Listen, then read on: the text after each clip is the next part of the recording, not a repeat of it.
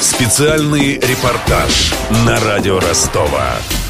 Чтобы посадить и припарковать один пассажирский самолет, требуются усилия сразу четырех авиадиспетчеров. Это выяснила патрульное радио Ростова Ксения Золотарева после того, как побывала на вышке радиообмена Донского аэропорта. Попасть туда и посмотреть, кто и как обеспечивает безопасность полетов над Ростовом – большая редкость. Нашего корреспондента по случаю Международного дня авиадиспетчера пустили в святая святых аэропорта. Небо над Россией круглосуточно регулирует госкорпорация по организации воздушного движения. Над Ростовом пассажирские самолеты сопровождает служба движения аэропорта Ростов-на-Дону. Работают в три смены. Каждая начинается с брифинга. На нем диспетчеры получают расписание рейсов и сводку о погоде. В течение дня метеосводки, как правило, корректируются, в том числе благодаря экипажам. Диспетчер первого класса Владислав Руднев пояснил, что сведения о той же турбулентности можно получить только с самолета. Они докладывают об опасных метеоявлениях, которые они встречают ну, вот, на предпосадочной прямой, чтобы мы могли предупредить следующие экипажи, которые снижаются об опасных метеоявлениях. И второе, некоторые опасные явления, такие как вот стык ветра, болтанка, ну, турбулентность она же, мы ее определить не можем, поэтому только по докладам экипажа и, соответственно, чтобы пустить ее в эфир в АТИС. Остальная информация в избытке выводится на экраны довольно громоздких терминалов, с которыми сидят диспетчеры. На локаторе отображены все воздушные суда над Ростовом и его окрестностями, от уже приземлившихся до тех, которые на высоте 12 километров. Но непосредственный радиообмен диспетчеры аэропорта ведут только с самолетами, которые заходят на посадку или взлетают из Ростова. Их юрисдикция – это воздушный цилиндр диаметром 200 километров и высотой 5,5. 6056 разрешаю заход ИЛС ВПП-04, снижайтесь 600 метров. Россия 6056, заход ИЛС ВПП-04, разрешен снижать 600 метров. Первым на связь выходит диспетчер подхода. К этому моменту самолет находится на высоте 5400 метров. Как только борт снижается до полутора тысяч, его начинает вести диспетчер круга. Чтобы не бликовали экраны, специалисты работают в темном помещении. Ван Дельта Браво. Это вы далеко, вот это 360.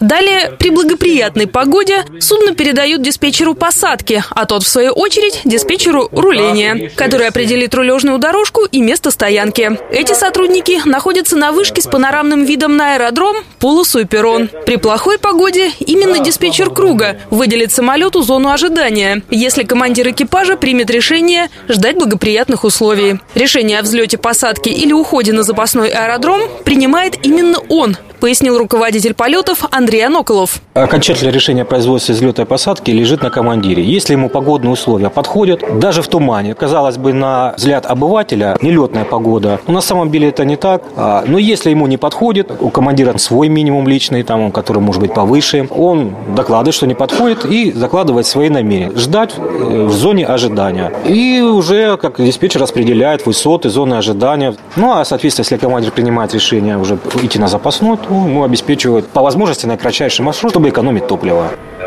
За терминалом без перерыва каждый диспетчер проводит не более двух часов. Дольше нельзя. Падает концентрация внимания, можно допустить роковую ошибку. В часы пик подменного диспетчера можно вызывать чаще. В Ростове самое напряженное время до полудня и после 6 часов вечера. Ежечасно приходится сопровождать до четырех самолетов. Радиообмен приходится вести на русском и английском, причем не только в рамках регламентированных фраз, рассказал заместитель начальника службы движения аэропорта Ростов-на-Дону Олег Афанасьев. Четвертый уровень по шкале ИКАО, он предполагает не только использование фразеологии на английском языке, но и разговорный язык, причем на достаточно уверенном уровне, потому что, как правило, э, работать приходится теми же пилотами, для которых английский язык тоже не является родным. В некоторых ситуациях фразеологии недостаточно. В особых случаях каких-то там пилот может перейти вполне на разговорный язык, диспетчер обязан его понять и оказать максимальную помощь и поддержку.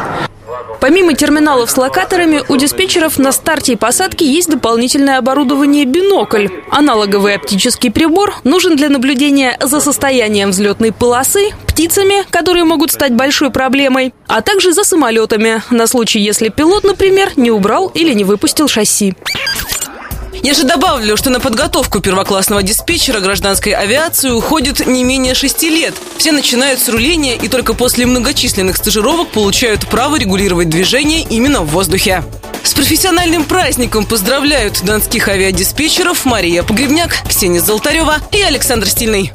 Специальный репортаж на радио Ростова.